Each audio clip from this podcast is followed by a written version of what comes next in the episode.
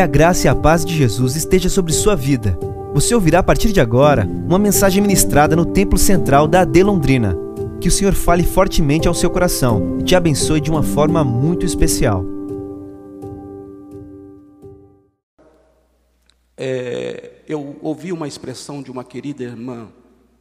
Ela veio para congregar conosco e, e ela disse: Pastor, eu até procurei outros lugares, mas eu eu quero ficar aqui, quero servir a Deus aqui. E essa irmã usou uma expressão que eu não consegui esquecer mais. Ela disse, pastor, aqui nessa igreja eu encontrei vida. E a minha alma exultou ao Senhor, irmãos. Sabe por quê? Porque de fato tem vida aqui porque Jesus é o dono desta igreja, e Ele é vida, Ele é Senhor. Então toda a honra e toda a glória a Jesus. Você que está chegando é muito bem-vindo. Você que deseja congregar conosco é muito bem-vindo. Nos procure, procure um dos pastores. Nós teremos imenso prazer em dar as orientações necessárias para que você faça parte desta igreja de adoradores, que irmãos que louvam o nome de Jesus. Abra sua Bíblia. Evangelho de Jesus, segundo escreveu Marcos, capítulo de número 6. Eu quero ler dos versículos de número 30 até o 44. Marcos capítulo 6, versículo 30 ao 44. Nos diz a palavra do Senhor.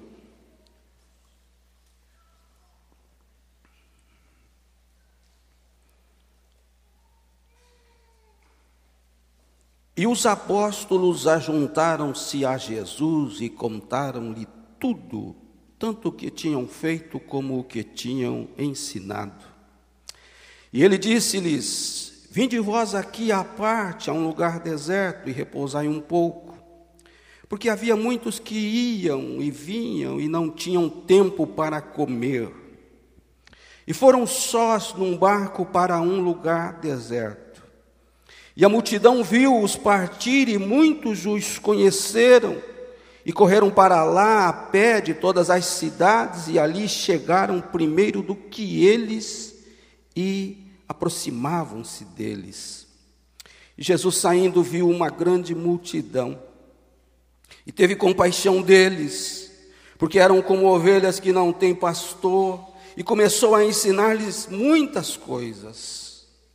E como o dia fosse já muito adiantado, os seus discípulos se aproximaram dele e lhe disseram: O lugar é deserto e o dia está muito adiantado. Despede-os para que vão aos campos e aldeias circunvizinhas e comprem pão para si, porque não têm o que comer.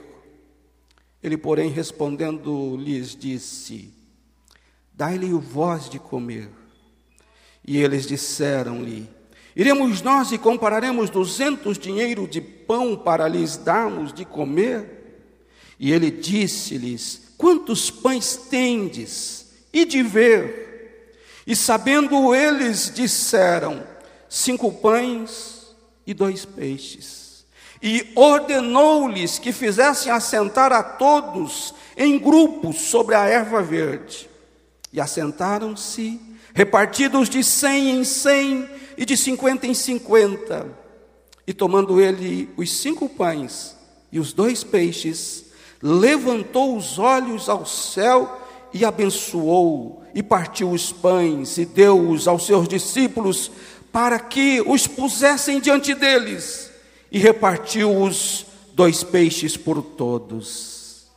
E todos comeram e ficaram fatos. E levantaram doze cestos cheios de pedaços de pão e de peixe.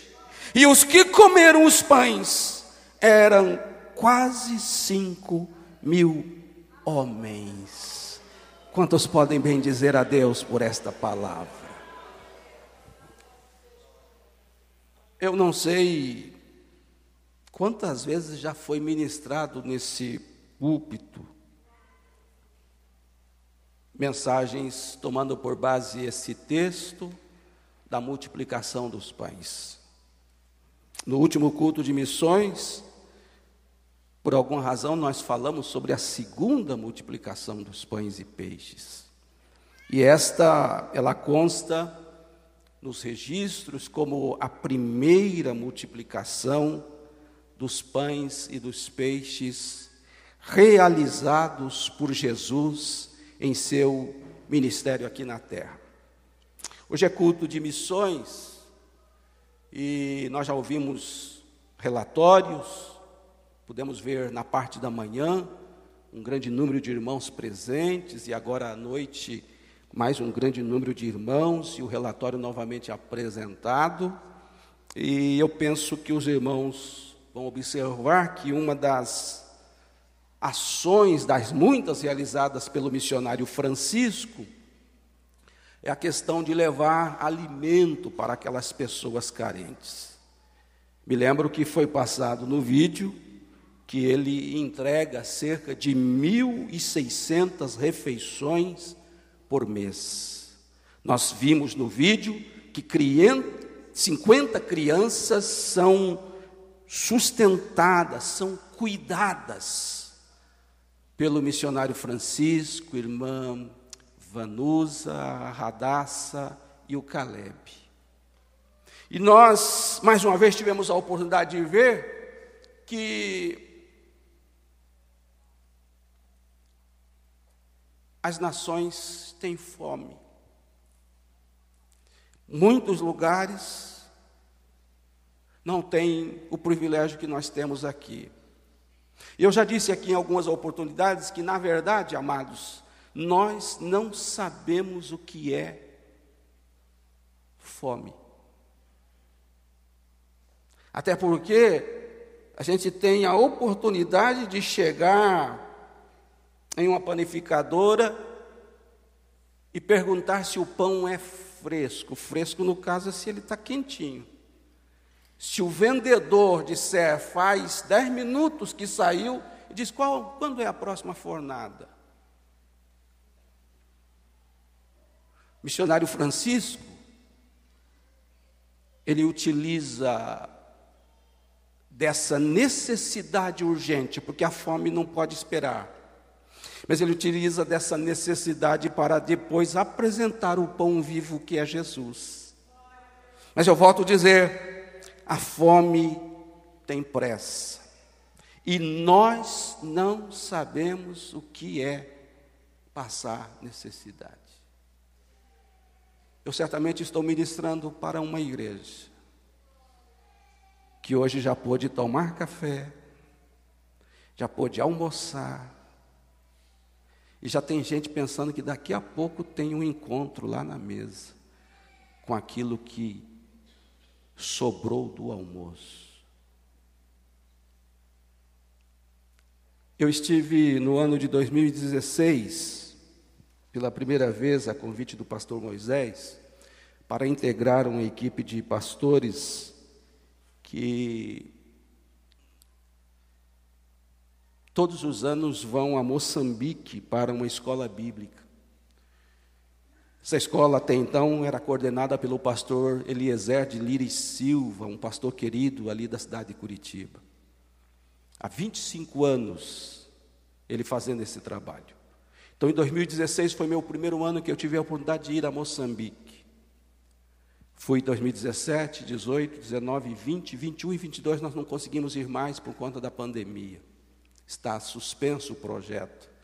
Mas certamente assim que Deus abrir as portas, preparar, retornaremos a esse trabalho. E o custo de vida lá em Moçambique, como em muitos países da África, ele é muito alto. Os irmãos terem uma ideia, hoje, eu acredito que um salário mínimo lá em Moçambique seja em torno de 220 reais do nosso dinheiro.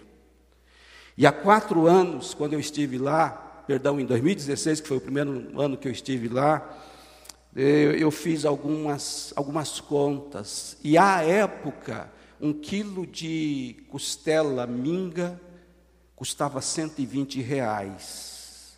Então, se ganham 220, quase que o salário não dá nem para comprar dois quilos de costela. É muito escasso a comida ali. No entanto, a dificuldade de ter uma alimentação adequada não impede esse povo de serem adoradores. Cada culto que a gente vai, eles não têm um microfone como este, não têm cadeiras como estas, não têm uma orquestra como esta, não têm grupos musicais como nós temos aqui, não tem é, essa estrutura que nós temos de ar-condicionado, na sua maioria não tem. Alguns lugares é aquele modelo de igreja que você viu passar aqui, igrejas de zinco, outras feitas de, de madeiras, de matos. Eu me fugiu o nome aqui agora. Isso, pastor. Mas quando esse povo vai para o culto, eles celebram a Deus como se fosse o último culto. Às vezes não tem calçados nos pés, às vezes as moças estão descalças, e às vezes o instrumento que tem são dois pedaços de madeira para no ritmo da música fazer com que aquilo possa acompanhá-los para não cantarem a capela. Mas quando este povo louva o nome do Senhor, é um estrondo. A gente ouve de longe o povo celebrando festa ao Senhor. E eu pude constatar, queridos, nesta estada lá, e até comentei com um pastor que estava me levando para uma igreja para pregar. E eu disse para aquele pastor: Pastor, eu observei aqui em Maputo, que é a capital, eu observei aqui que eu não tenho visto cachorros. E aí ele disse: Pastor Moraes, é por uma razão muito simples primeiro lugar, a comida é escassa, então não tem sobra, tudo que se faz se consome. Então, aqueles cachorrinhos na rua, né, os que vão buscar alimentos, eles não têm essa opção, então não tem cachorro, quase não tem. E eu observei, meus irmãos, andava lá pelas ruas, não via cachorro, mesmo nas casas, raríssimas as casas que tinham lá um petzinho. E quando ele me falou isso, falou assim: ah, não tem cachorro porque não sobra comida. E a segunda razão, dizia aquele pastor, quando surge algum cachorrinho mais fortinho, passa a faca no pescocinho dele e ele vira sopa.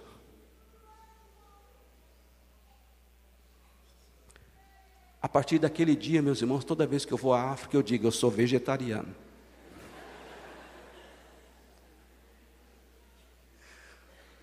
Não gosto de carne. Mas o que eu queria falar uma vez mais é: se porventura você reclamou da comida hoje, ou essa semana, não reclame mais não. Porque tem gente que não tem o que comer.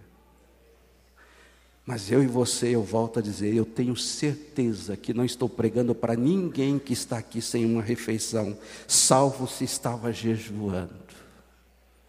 Você pode levantar as mãos para os céus. Você pode agradecer pelo almoço, pelo café, pelo jantar, pelas vestes, por este culto, por estar aqui respirando, por estar aqui adorando. Culto é isso, querido. Culto é celebração. É a gente bem dizer a Deus por tudo aquilo que Ele tem sido e por tudo aquilo que Ele tem feito por nós. Meus queridos irmãos, esse texto sagrado, ele nos mostra o encontro de Jesus com uma multidão. Encontro esse que aconteceu a partir de uma proposta dele para com os discípulos, era um particular com os discípulos. Por conta da intensidade da obra, eles não tinham tempo para comer. E aí Jesus propôs: Eu vou levar vocês para um lugar deserto, para a partir desse lugar deserto, tenhamos um tempo a sós, um tempo de descanso e também um tempo de comunhão. Mas o texto sagrado nos diz que, quando eles decidiram e determinaram o lugar que iriam, ao chegarem no determinado lugar proposto por Jesus, o povo já estava lá. A multidão, de alguma forma, descobriu e chegaram primeiro no lugar. E quando eles chegaram, a Bíblia nos diz no versículo número 34. E Jesus saindo, viu uma grande multidão.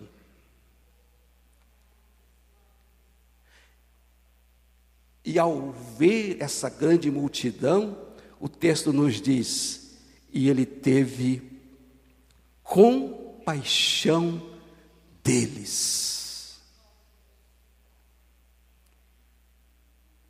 Eu quero falar nesta noite, nesse tempo que ainda tenho, sobre algumas lições missionárias baseadas neste texto sagrado e neste milagre que Jesus realizou alimentando uma multidão de cinco mil homens, sem contar mulheres e crianças. E a primeira lição missionária é um culto de missões que esse texto nos traz é a prioridade que Jesus deu para a multidão. A proposta era reunir com os discípulos. A proposta era uma reunião fechada. Mas como eles chegaram primeiro e foram se aproximando, Jesus olhou, viu porque Ele vê a mim e Ele vê você que está aqui nesta noite. E ao ver essa multidão, Ele teve compaixão deles. E por qual razão? Porque eram como ovelhas que não têm pastor.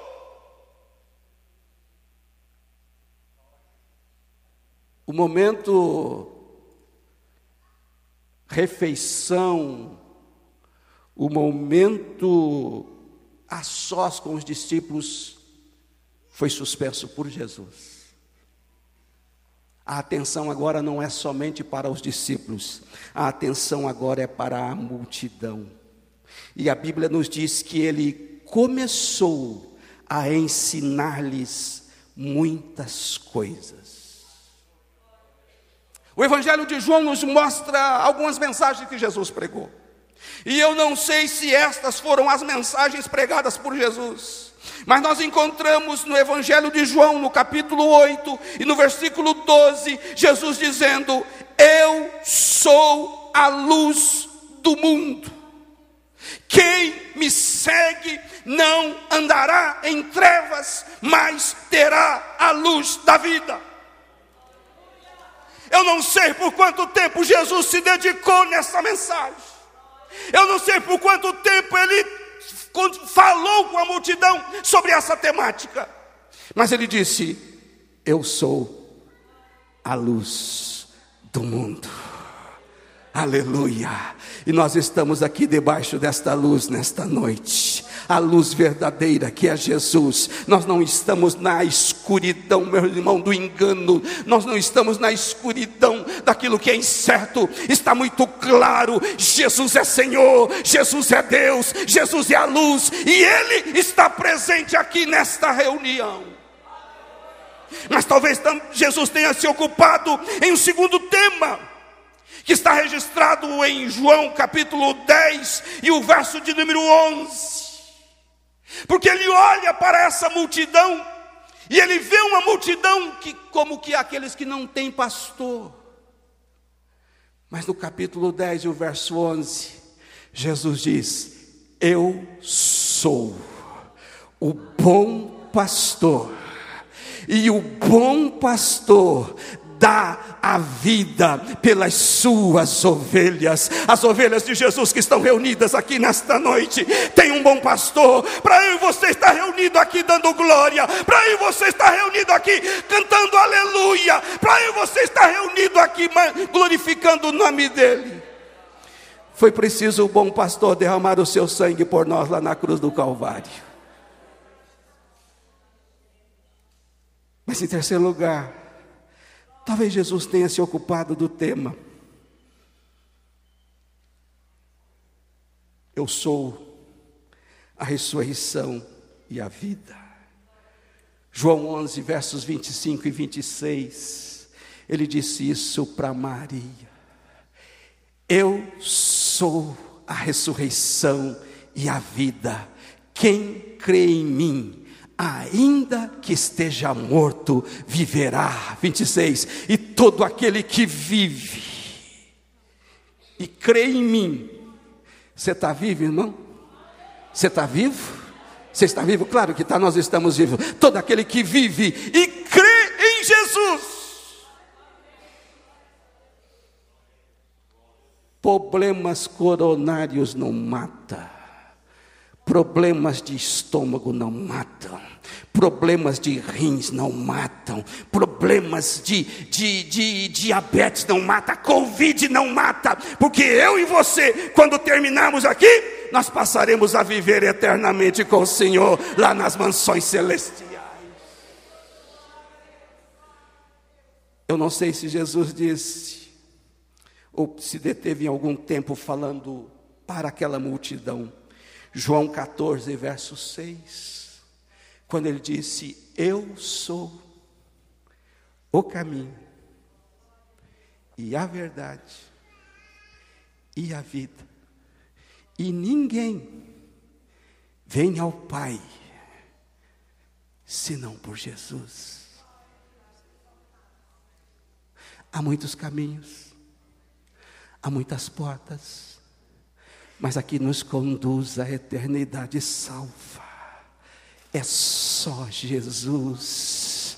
É por isso que esse culto é um culto festivo. É por isso que este culto não é um culto antropocêntrico, não é o homem o centro deste culto, nunca foi, nunca vai ser. O centro deste culto é Jesus.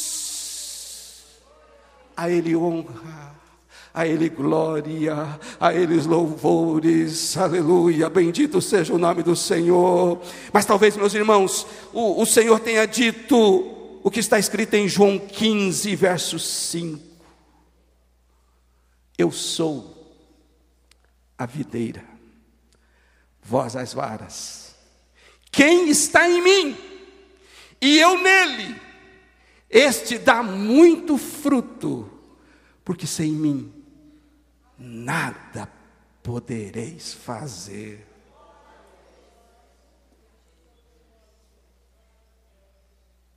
A videira, irmãos, produz uvas.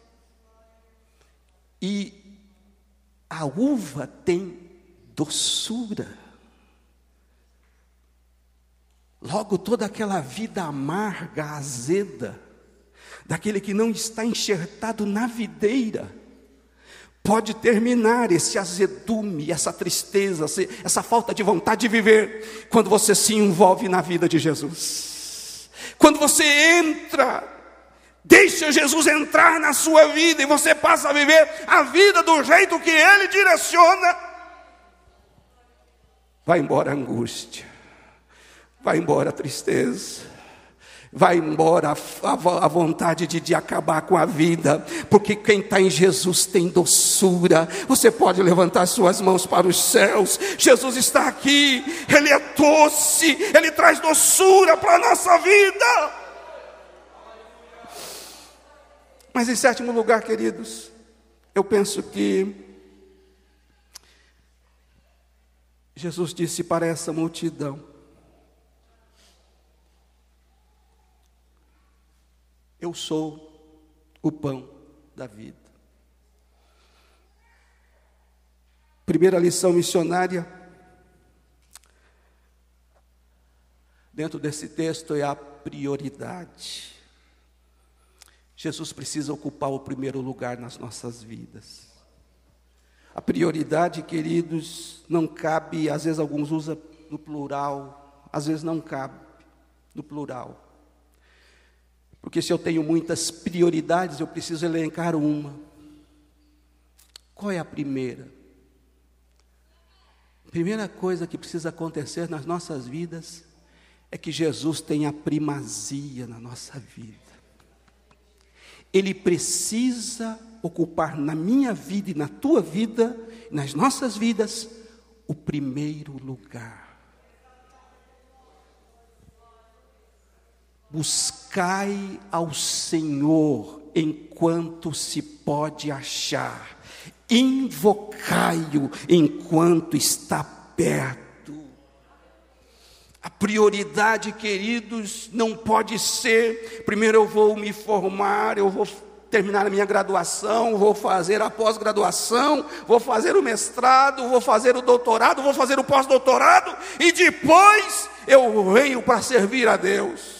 Ou então, primeiro eu vou definir a minha profissão, primeiro eu vou comprar a minha casa, primeiro eu vou comprar o meu carro, primeiro eu vou me, me resolver naquilo que eu tenho como objetivos para a minha vida, depois eu venho servir a Jesus. Não, queridos. Primeiro lugar, Jesus na tua vida. Coloque Jesus em primeiro lugar na tua vida, e as coisas vão fluir de forma maravilhosa. Mas em segundo lugar, queridos, eu penso que Jesus, nesse encontro de um dia, ele se ocupou em falar estas palavras, mas ele também disse: Eu sou o pão da vida. João capítulo de número 6, o verso 35.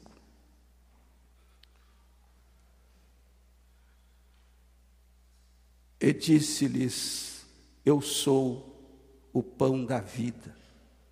Aquele que vem a mim não terá fome, e quem crê em mim nunca terá sede. Meus irmãos, a hora passou que esse povo não percebeu. E os discípulos se aproximaram de Jesus e disseram: O lugar é deserto, e o dia já muito adiantado. Despede-os para que vão aos campos e aldeias circunvizinhas e comprem pão para si, porque não tem o que comer. Esse texto, meus irmãos, apresenta para nós a segunda lição missionária: missão é um desafio. É o texto sagrado que está dizendo: o lugar é deserto, é o dia já muito adiantado. Então faz o que? Despede a multidão. Sem contar, meus irmãos, que nesse deserto, durante o dia é mais de 40 graus e à noite a temperatura cai muito. Tem um evangelista que diz: despede eles para que eles possam arrumar algum local, algum lugar para comer e também que possam se aquecer, se aquentar do frio que vai vir. Missões é um desafio. E o Senhor nos reuniu aqui para nos convocarmos para esse desafio. Meus irmãos, nós temos orado ao Senhor Deus, e evidentemente que você já observou eu tenho certeza que você já viu que a igreja precisa de um retoque nas suas paredes, de uma nova pintura. É possível que você, olhando para as cadeiras, já viu algumas com, com avarias, e você tem dito: está precisando reformar, pastor? Será que o senhor não viu? Talvez você olhou para o piso e disse: Pastor, nós precisamos mexer nesse piso e colocar um piso mais novo. Nós temos a necessidade, meus irmãos, de adequarmos aqui orquestra e coral, e para isso nós temos o desejo de no tempo certo mexer aqui. Tudo isso é muito bom e eu quero dizer para a igreja que nós estamos olhando isso sim, mas eu quero dizer para a igreja que para nós o desafio é ganharmos almas. A igreja deve ser bonita sim, mas antes da igreja ser bonita, nós precisamos de mais missionários no campo missionário. Nós precisamos de irmãos envolvidos. Eu não sei se vale a pena a igreja bonita, mas gente morrendo e indo para o inferno. Não estou querendo aqui dizer, meus irmãos, que nós vamos tratar com desdém a manutenção do templo. Não, isso está no nosso coração e nós temos orado por isso. Mas eu quero dizer para você que está chegando agora, que essa igreja, antes de se preocupar com tijolos, com estrutura, é uma igreja que pensa em almas. É uma igreja que respira almas. É uma igreja que tem desejo que as almas venham aos pés do Senhor. É uma igreja que ora, meus irmãos, todos os dias, para que o Senhor salve os membros da sua família, para que o Senhor salve os seus vizinhos, para que o Senhor salve aqueles que estão trabalhando ao seu lado, lá na empresa onde você trabalha. Nós estamos orando e crendo que Deus irá fazer coisas extraordinárias. Missões é um desafio. É um desafio. Às vezes, queridos, nesse desafio, nós ouvimos pessoas dizendo assim: Pastor, mas por que enviar missionário lá para o oeste africano? Pastor, por que enviar missionário lá para o Japão? Pastor, por que enviar missionário lá para a França? Se temos tantas necessidades aqui. É a ordem de Jesus, querido. Não nos critique, mas se envolva nesse projeto. Abrace esse desafio, não só como, somente como um desafio do pastor Elias, não somente como um desafio do pastor Jodson e da Diene e de todo o departamento de missões da cidade de Londrina. Traga para você, querido, esse desafio. É possível a gente fazer alguma coisa a mais, ainda dá tempo de fazer, meus irmãos, e nós precisamos trabalhar enquanto é dia, porque a noite virá quando ninguém mais vai poder trabalhar, mas ainda é possível trabalharmos, porque a porta porta ou as portas da graça estão abertas.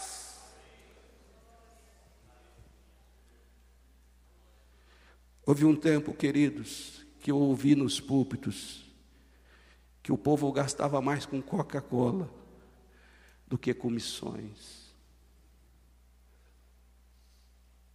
Mas eu não vou usar esse discurso aqui. Eu estou diante de uma igreja que ama missões. Estou diante de uma igreja que tem investido em missões. Eu estou dizendo nesta noite, na autoridade do Espírito Santo de Deus, que missões é prioridade, que missões é um desafio, e esse desafio não é só para nós, é para você também. Louvar a Deus por você que está envolvido, mas por você que ainda não se envolveu, que o Espírito Santo de Deus continue falando no seu coração. O Senhor tem urgência. O Senhor tem urgência.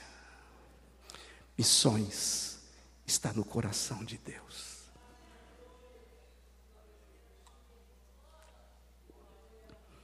Missões está no coração de Deus. Mas o terceiro desafio, quando os discípulos queriam que o Jesus despedisse a multidão, ele se volta para eles e diz assim: Dá-lhe voz de comer. Com isso, Jesus está dizendo assim: terceiro desafio, missão é responsabilidade. Não dá, meu irmão, para você sentar e dizer assim: eu quero boas mensagens, eu quero bons louvores, eu quero boa igreja, eu quero bom som, eu quero boa música, eu quero bom tudo, e os irmãos faz aí que eu vou pagando. O ID é para mim mas também é com você. Jesus, Jesus está convocando missionários aqui nesta noite. Jesus está convocando missionários aqui para esta obra. Terceiro desafio, queridos, ou terceira lição é que missões, além de prioridade, além de desafio, ela é responsabilidade. E em quarto lugar, e eu vou encerrar por conta do tempo. Missão é envolvimento.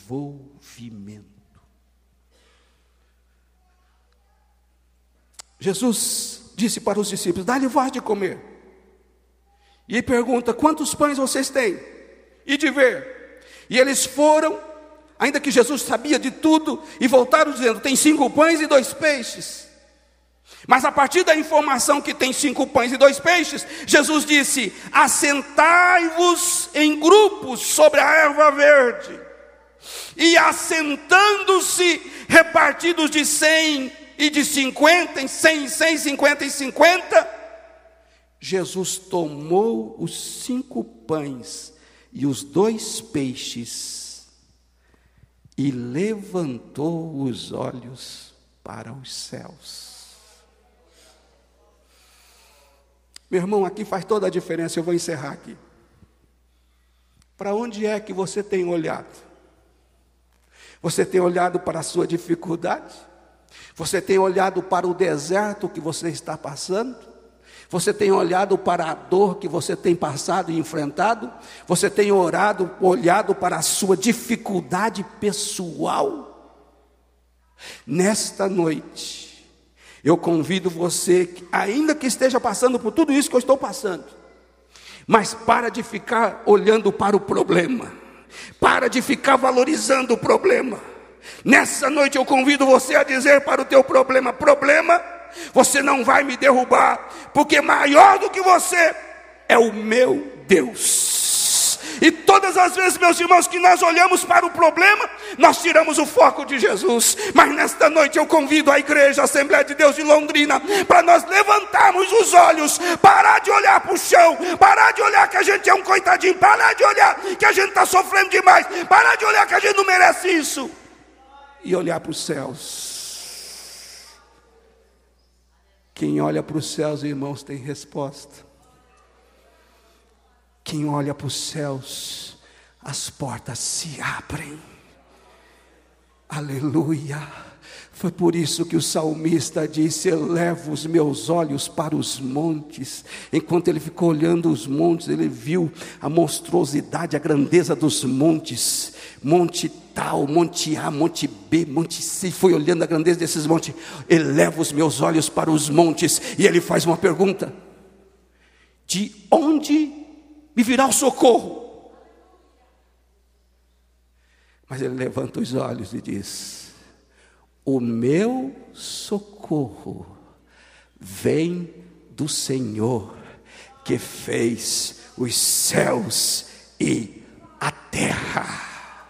Oh, meus irmãos, quando Jesus olhou para os céus, quando ele abençoou esses cinco pães e esses dois peixes, eles começaram a repartir para a multidão que estava ali ordenadamente sentada, de 50 em 50 e de 100 em 100. E eles começaram a comer e foram se alimentando e saciaram, e todos comeram e sobraram. Porque Jesus realizou o milagre. Fique em pé em nome de Jesus.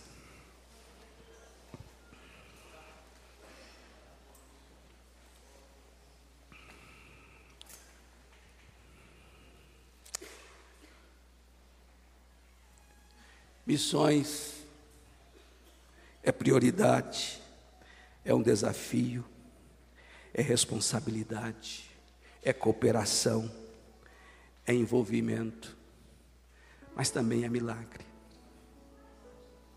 Está reunido aqui nesta noite, queridos? Está reunidos e convictos que Deus faz milagre. Eu não sei que tipo de dor você está passando, ou que tipo de luta você está tendo. Às vezes as dores não são apenas físicas. Às vezes as dores elas são consequência de uma carência espiritual.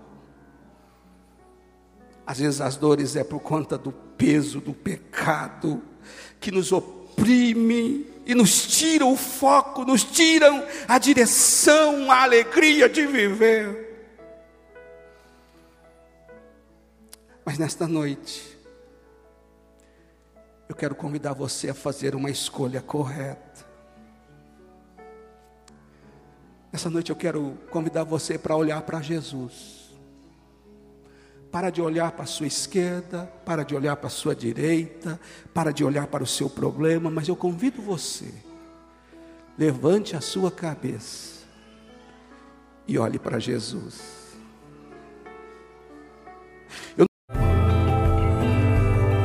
Essa foi uma mensagem ministrada no Templo Central da AD Londrina. Acesse nossas redes sociais no Facebook, Instagram e YouTube e fique por dentro de tudo o que está acontecendo.